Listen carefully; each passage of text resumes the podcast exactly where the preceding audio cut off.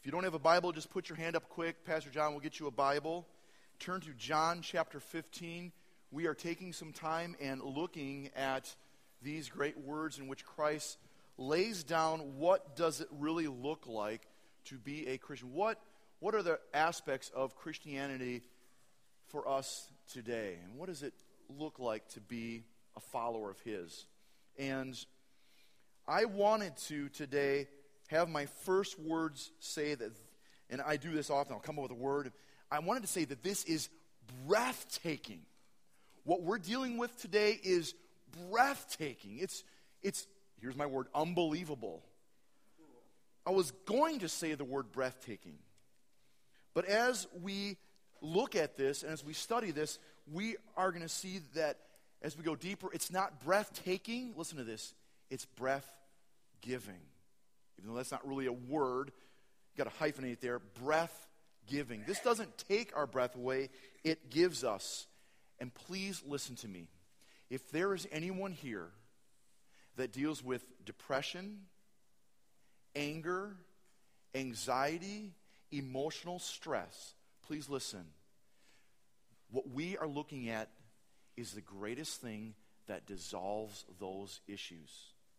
So if you have any kind of struggle, any kind of angst within you, what we're looking at dilutes and dissolves that. It's breath giving.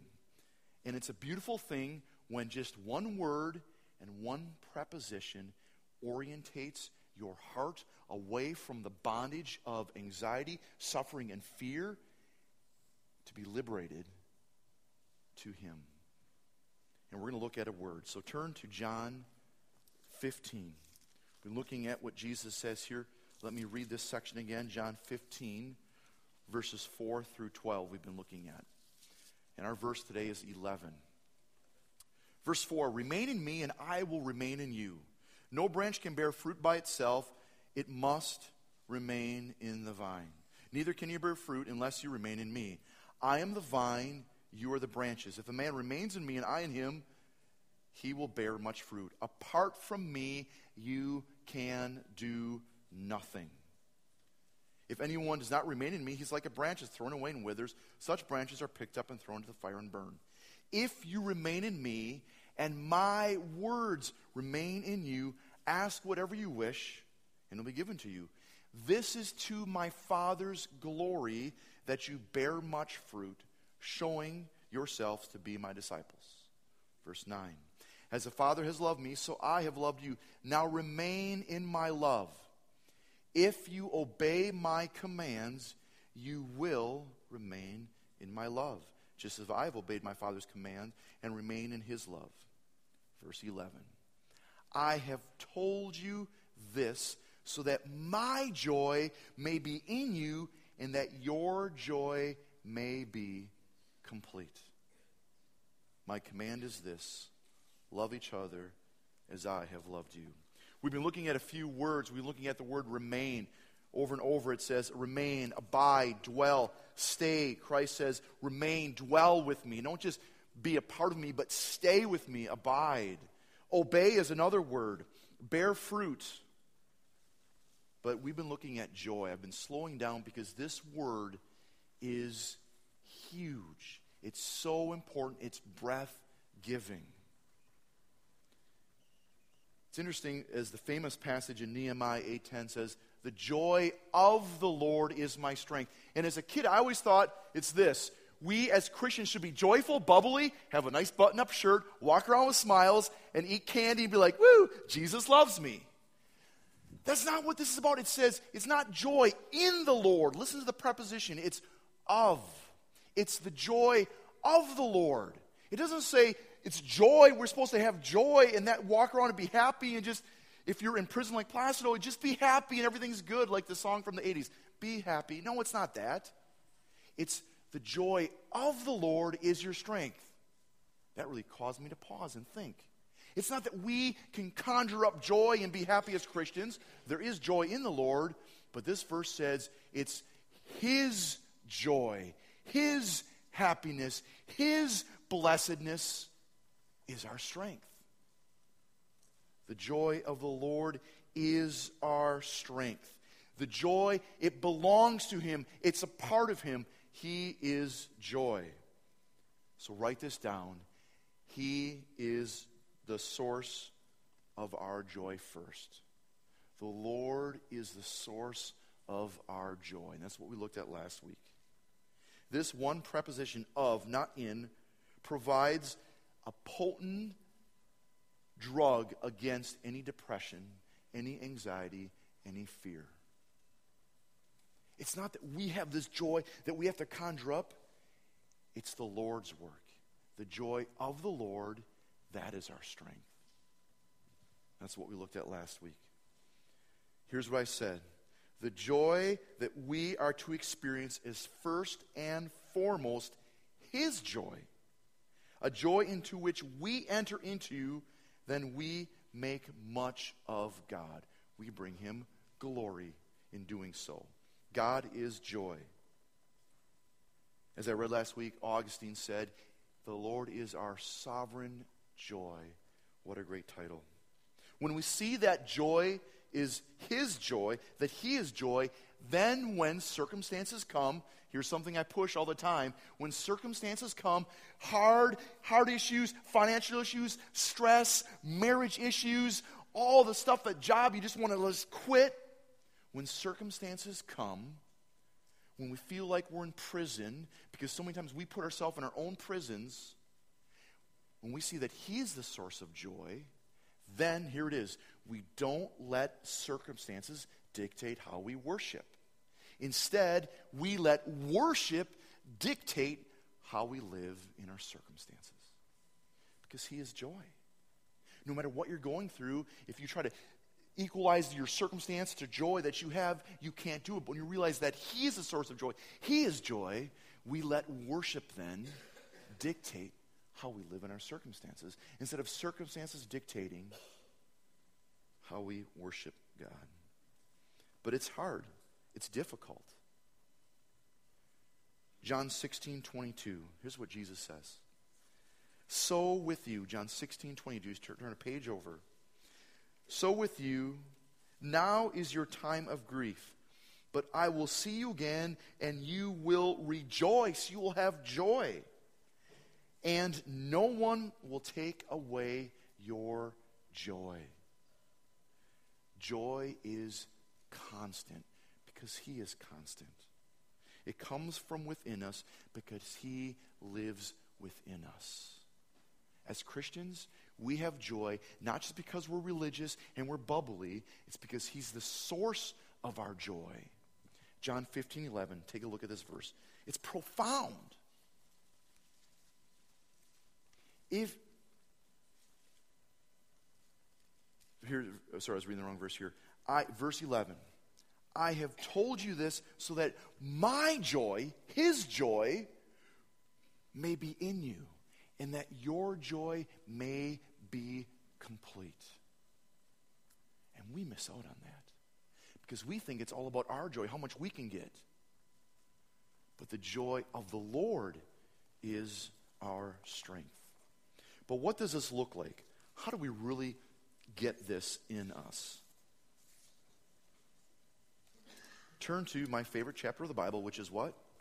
Romans 8. There we go. I love it. Some of you are like, okay, I'll memorize that someday. I remember working through this and memorizing it, and just there's something when you dig and put your fingers in the Word and you, you, you, you hear something and you take time and you meditate, you chew on it.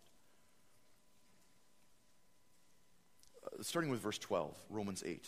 Therefore, brothers, we have an obligation, but it's not to the sinful nature to live according to it. For if you live according to the sin- sinful nature, you will die. But if by the Spirit you put to de- death the misdeeds of the body, you will live, because those who are led by the Spirit of God are sons of God. Verse 15. For you did not receive a spirit that makes you a slave again to fear. I remember hearing that going, fear? Why fear? Because in so many ways, that's the opposite of joy.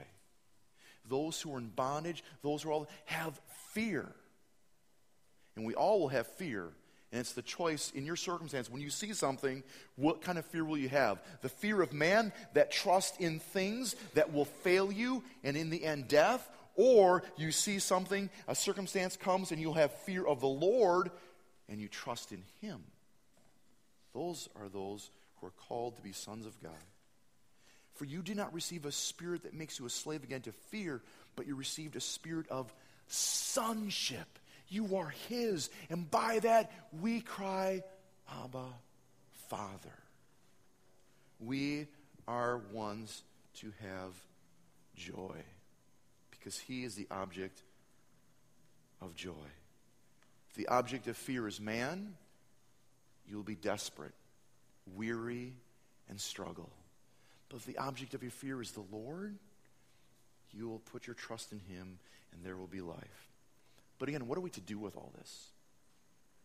Last week I said one of my greatest sorrows as a pastor, this is huge here. One of my greatest sorrows as a pastor for you would be this. When people think there is more joy and satisfaction in earthly things than in God. My greatest sorrow is not that you don't come to church, not that you don't dress right, or well, you look at me. My greatest sorrow isn't that you, you have all your ducks in a row. My greatest sorrow is this that you would think that there's greater satisfaction outside of the Lord and you follow those things and you miss out. You think that there's greater joy and satisfaction in things other than God. Or, as C.S. Lewis wrote, in fact, in your bulletin, it's written out. So take a look at your bulletin on one of the back. It's written out. It's pretty lengthy here. Take a look at this, and we'll see a little video clip after I read this. This is how C.S. Lewis penned this out. Okay? So take a look. It's on the back. Listen to this. If there lurks in most modern minds the notion that to desire our own good and earnestly hope for the enjoyment is a bad thing, I submit this notion that is crept from Kant, who is a philosopher, and the Stoics, and is no part of the Christian faith. Basically, saying some people think that having real joy isn't something we should follow after. It's like that's, that's foolishness. Look at what he says here. Indeed, if we consider the unblushing promises of reward and the staggering nature of rewards promised in the Gospels, it would seem that our Lord finds our desires, look at this, not too strong, but too weak.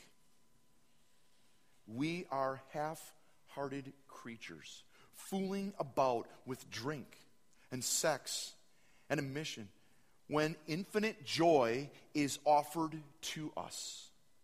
Like, ignor- like an ignorant child who wants to go on making mud pies in the slum because he cannot imagine what is meant by the offer of a vacation, a holiday by the sea.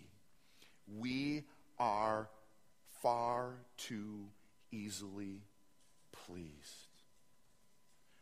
This little video clip is the same thing being read. Look at this.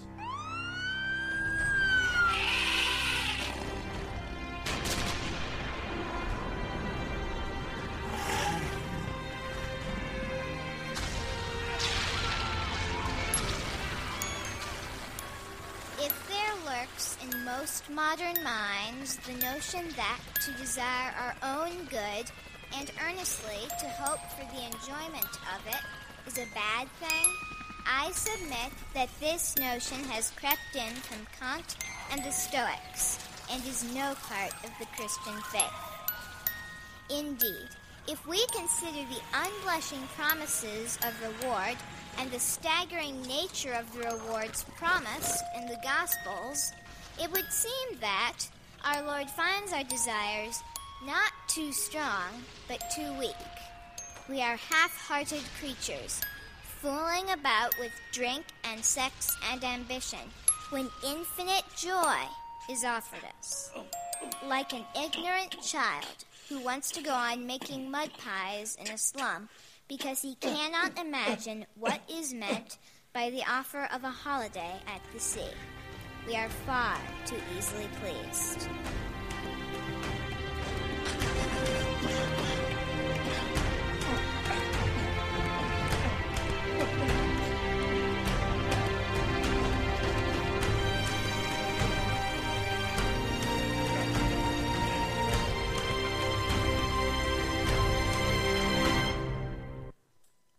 Why do I settle for playing with toys?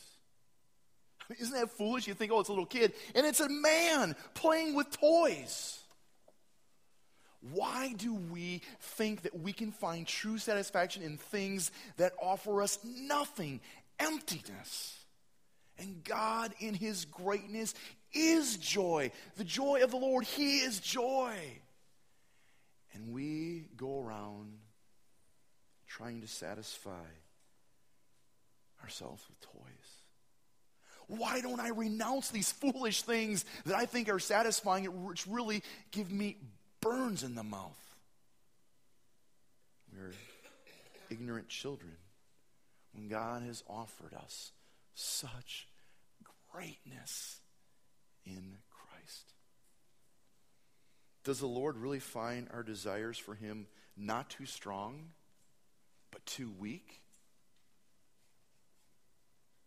What are our passions? What, what do we talk about all the time? I wrote some of these down. Do we spend the most time, the most money, the most affection, the most things that control your thoughts and energies? What, are, what is that? If, I, if you're a big social network person, if I go to your Facebook, what's the number one thing that you post about? Is that really the number one thing of your life? What is it that controls us? Here's the issue the issue is that we run not in the passions, because it's okay to have passions, but the path that we choose our passion. We think there's other things that we can have to find true joy. We desire the wrong things to fill our passions, to satisfy our joy. God has made you to be a passionate person. God has put within you many passions. I'm the kind of guy that's got 30 passions. Some of you who know me yeah, he does. He's given me those passions not so I can be focused on those passions, but that those passions would drive me to the Lord so that He would be my number one passion. And thus, I would find His joy. And there's where I would have great, true, pure happiness. The problem is that we seek joy in places that provide emptiness, disappointment, and death. Or as Sam Storm says, I wrote this down, it says, Sin is the misguided and selfish determination to seek happiness in places where ultimately only emptiness and disillusion are found. We are too easily pleased, C.S. Lewis said. Our cravings turn out to be nothing less than emptiness and dust. So please write this down. God offers us infinite joy. God offers us infinite joy, joy while we are prone to seek infinite gratification. God offers us infinite joy while we are prone to seek infinite gratification. It's like this. I brought this cooler here, and when I walked in, someone said, Oh, goodies for me? And I just smiled and said, No. Not because I wanted to be selfish, but I thought this would be bad. I put in this cooler something that's been in my freezer for a while. Well, I better keep it closed for now. Those of you who do crab fishing know that crab like nasty things. So, what I do is before a cookout or something, if I have a steak or some chicken or something gets bad in the fridge, some rancid meat, I package it up in some Ziploc bags and put it in the freezer because crabs like rancid, gross, disgusting things. So, in here, I'll open up for a short time. This here is sealed up, multiple. I'm not going to open it now because you will be very glad I don't do this. But there is nasty, rancid meat in here. Disgusting meat. How nummy nummy, says Gordy.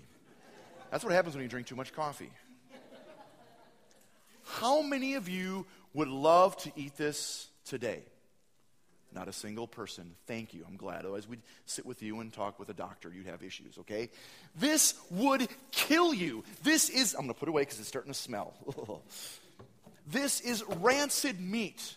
Why do we sometimes, we're so prone to go to these impotent pleasures, these things that don't provide anything? Why would you eat rancid meat when the Lord, in His way, in His word, offers you the greatest buffet ever in the history of time?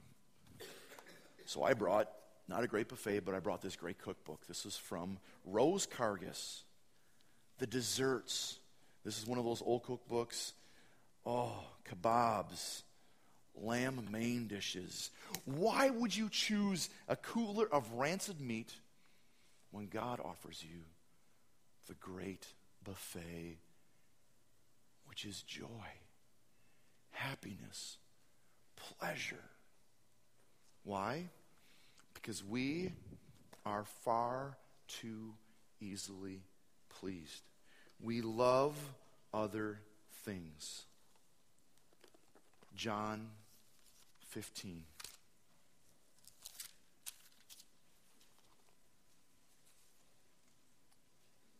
I have told you this so that my joy, this is the Lord speaking, that his joy, which is pure pleasure, happiness, goes beyond anything we can comprehend.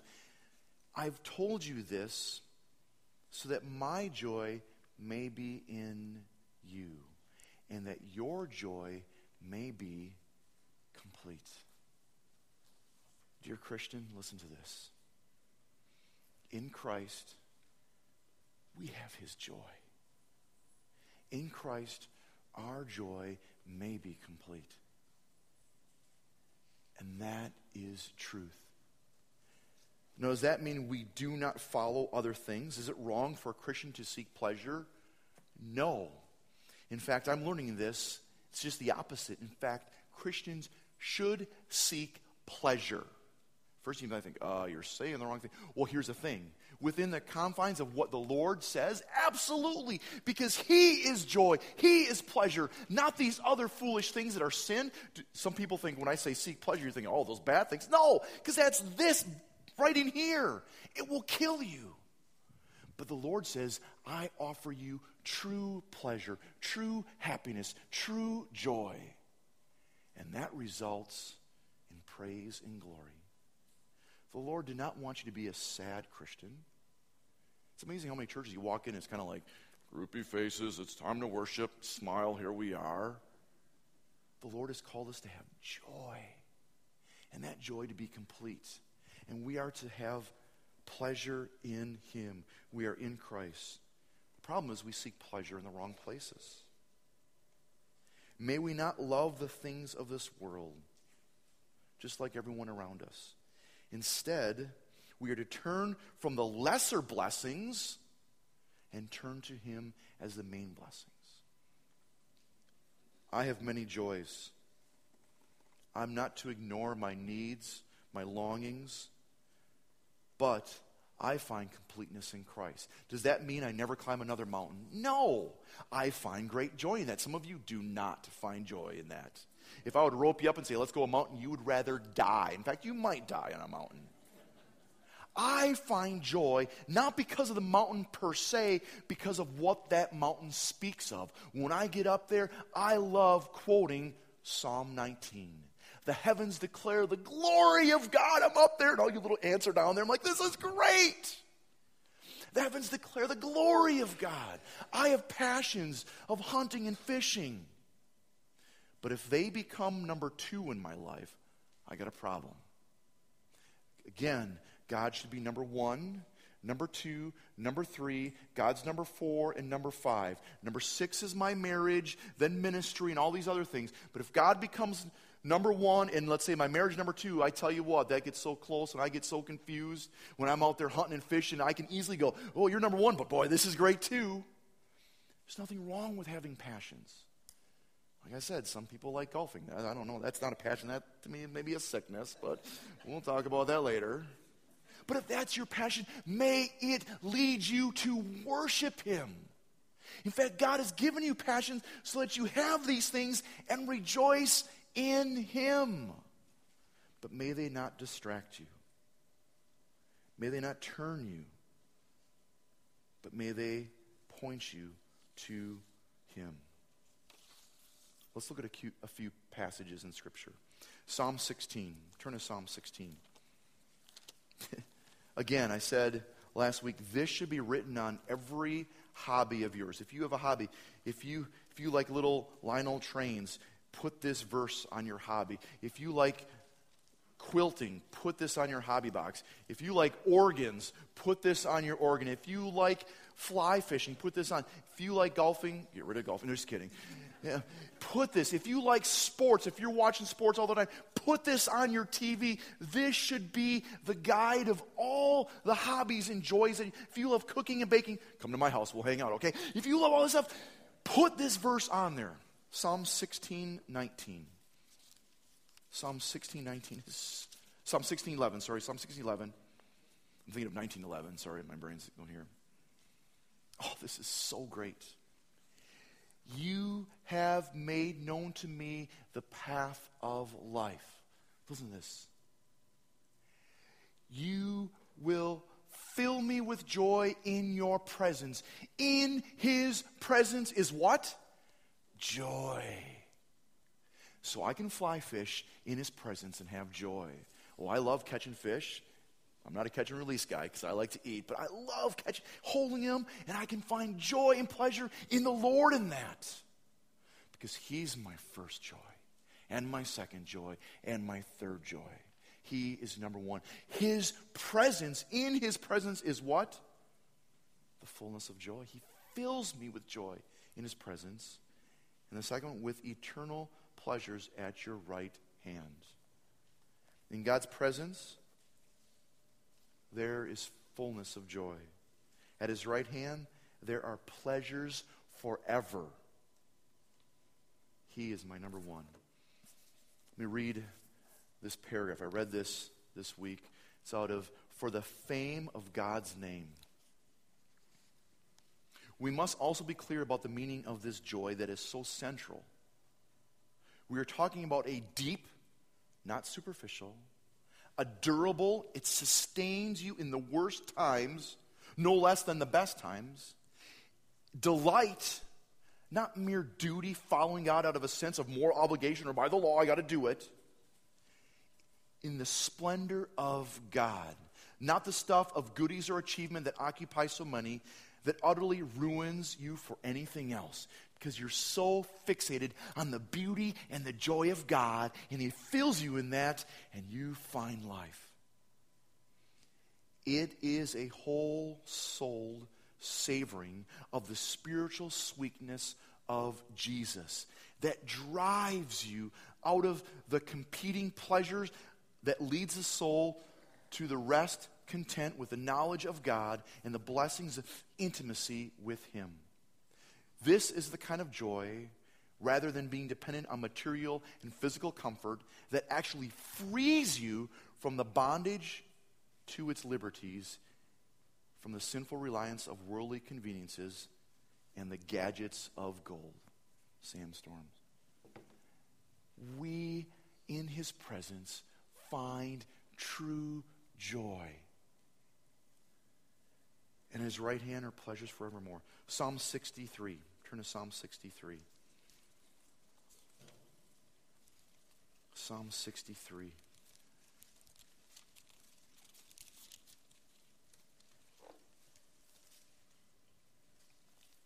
May the Lord not find our passions too weak, but that they would be strong. May this be you. Oh God, you are my God. Earnestly I seek you. My soul thirsts for you. My body longs for you in a dry and weary land where there is no water. I have seen you in the sanctuary, and I beheld your power and glory because your love is better than life. My lips will glorify you. We find satisfaction in him. Psalm 42. Psalm 42. Famous passage that we know of because it was turned into a song. We sing it back in the old days. As the deer pants for the streams of water, my soul pants, longs for you, O God. Look at me. May your passions be reorientated to Him because He is the source of joy. My soul thirsts for you, God, for the living God. Where can I go and meet you? Is that your desire? And of course, one of my favorites, Psalm 34. Just turn a couple pages back.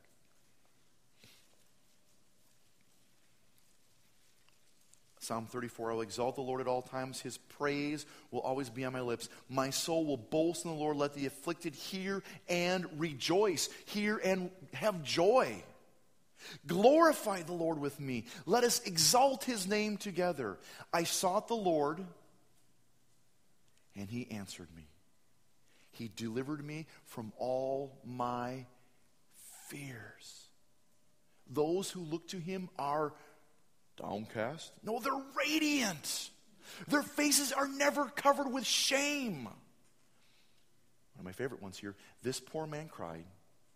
The Lord heard him and saved him out of his troubles. Verse 7 The angel of the Lord encamps around those who fear him, and he delivers him. Verse 8 Taste and see that the Lord is good. Blessed is the man who takes refuge in him. It sounds good when you're in happy times, but can you say that when you're struggling? Paul in prison, turn to Philippians. Paul, who's in prison, Philippians chapter 3, verse 1. Rejoice in the Lord. Have joy in the Lord. Rejoice. Why would you say that? Because he knows that the source of joy comes from the Lord. Philippians 3 1, rejoice in the Lord. Philippians 4 4, rejoice in the Lord always. Again, I say to you, rejoice. And this comes from a prisoner. Why?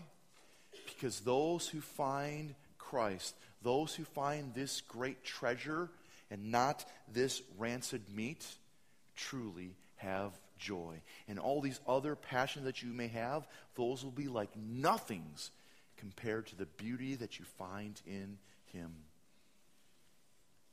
Well, Jesus even talks about that. Turn to Matthew 13. Matthew 13.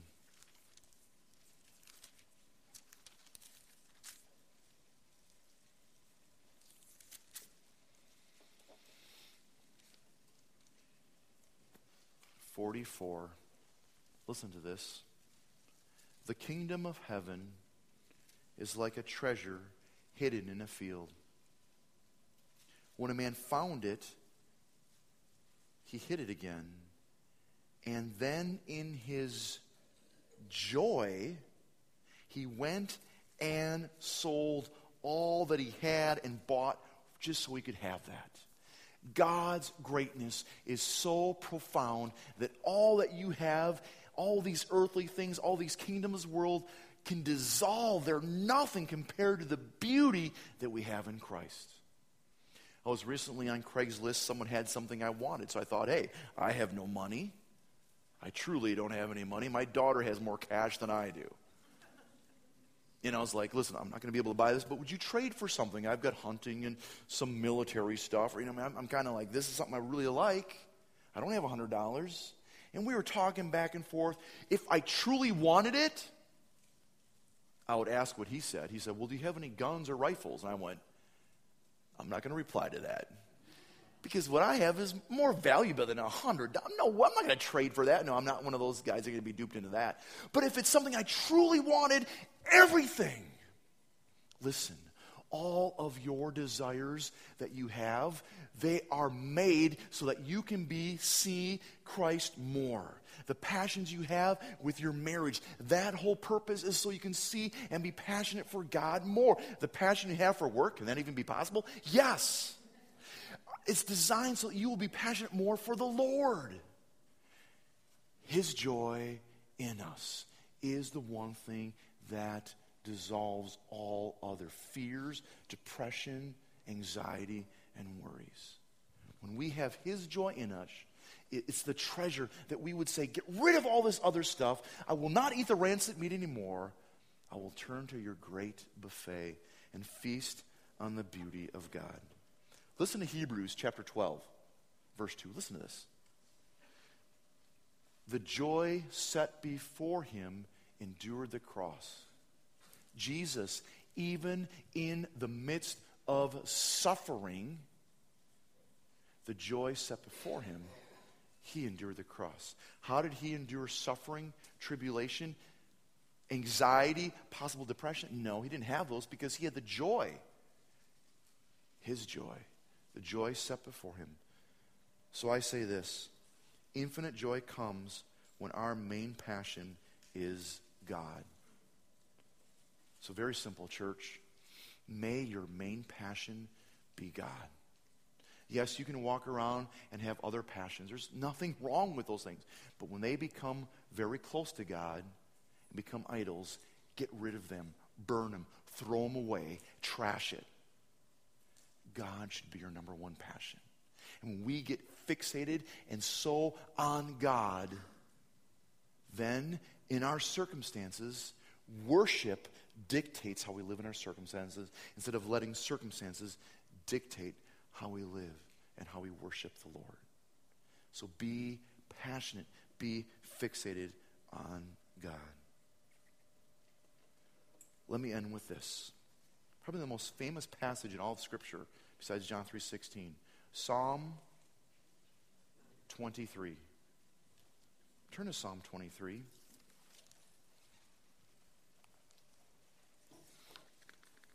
As you're turning, I'm going to read a song that, as when I was just into college, this came out.